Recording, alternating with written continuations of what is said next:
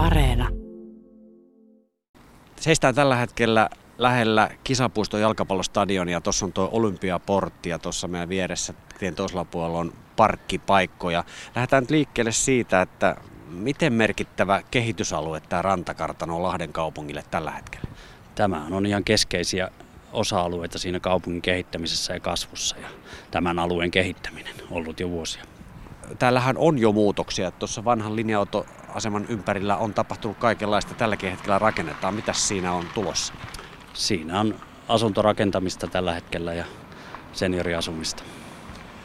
Kaupungillakin on rooli tämän alueen kehittämisessä. Ö, ihan tässä keväällä pitäisi lähteä parkkitalo, yli 400 autopaikkaa rakenteelle. Mihin tarpeeseen tämmöinen tulee?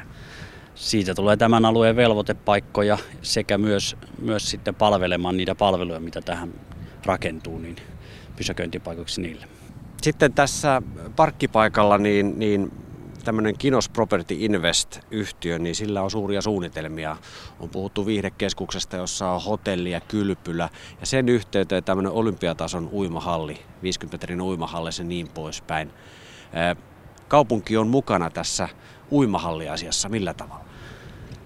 Valtuusto on tehnyt päätöksen, että kaupunki tulisi vuokraamaan tästä yhteydessä tämän uimahallin tilat pitkäaikaisella vuokrasopimuksella, jonka Kinos Property toteuttaisi. Valtuustopäätös on jo parin vuoden takaa. Tiedetään, että kaupunki ja tuo yhtiö nyt neuvottelevat siitä uimahallista. Mistä siinä neuvotellaan? Vuokrasopimuksen sisällöstä ja vastuista ja muutenkin hankkeen laajuudesta. Ja tällä hetkellä meillä ei ole sellaista vuokrasopimusesitystä, joka olisi hyväksymiskelpoinen. Eli neuvotellaan käytännössä kaikesta? Kyllä. Ö, mistä kiikastaa? Tällä hetkellä meillä ei ole valtuustopäätöksen mukaista vuokrasopimusesitystä, jonka voisimme hyväksyä. Eli onko liian iso hinta ja muut kaikki? Hinta ja vastuut, että kuka vastaa missäkin vuok- tässä vuokrasopimusmallissa. No, miten tiivistä tuo neuvottelu tällä hetkellä on ja kenen siinä pitäisi nyt liikahtaa? Tällä hetkellä me odotamme vuokranantajan puolelta kaupungille uutta esitystä. Miten pitkään te voitte odottaa? Nykyinen tontinvaraussopimus on kesäkuun loppuun asti voimassa, että siihen mennessä pitäisi asiat saada valmiiksi. Kun näitä neuvotteluita on käyty, niin minkälaista viestiä te olette saaneet tuota Kinoksen suunnasta? Heidän mukaansa asiat etenee, mutta tämä yleinen tilanne on vaikuttanut siihen, että kaikki asiat eivät ole edenneet aikataulussa.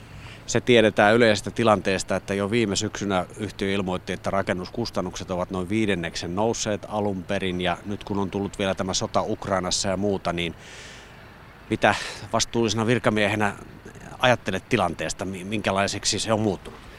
Tietysti kustannustaso rakentamisessa on noussut kovasti, mutta valtuuston päätöksen mukaisessa vuokrasopimusesityksessä se vuokrasopimuksen hinta on aikanaan sidottu rakennuskustannusindeksiin, joten se ei pitäisi olla tässä se keskeinen asia.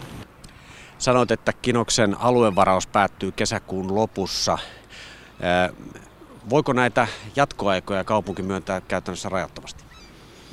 Se on tietysti poliittinen valinta, mutta eihän normaalisti tontin varauksia jatketa ilman mitään perusteita rajattomasti. Tässä on nyt muutama vuosi ollut tätä odottelutilannetta. Tiedätkö tai onko kaupungilla muita vaihtoehtoja suunnitelmia tällaiselle alueelle? No, tällä hetkellä ei ole mitään konkreettista suunnitelmaa. Mm, tuossa tien toisella puolella on sitten kisapuiston jalkapallostadioni ja pesäpallokenttä. Niidenkin uudistuksista on päätöksiä ja on puhuttu. Missä mennään tällä?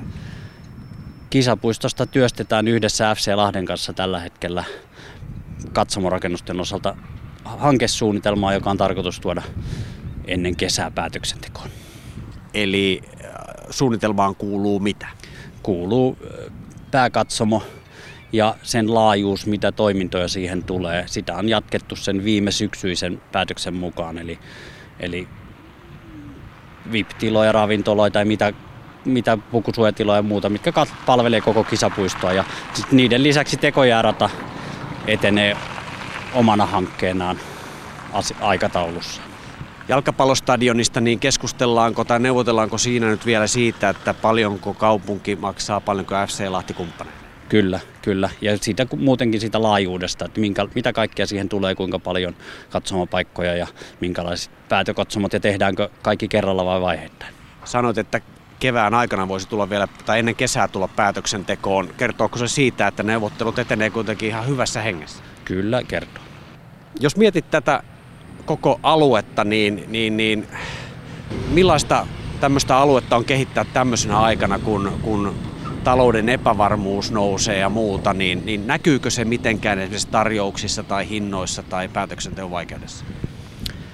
No vielä olemme saaneet urakkatarjouksia muissa hankkeissa ihan kohtuullisesti ja lähes siinä hintatasossa niin kuin on ennakoitu, mutta tulevaahan on vaikea ennustaa, että aika näyttää mihin tämä muuttuu.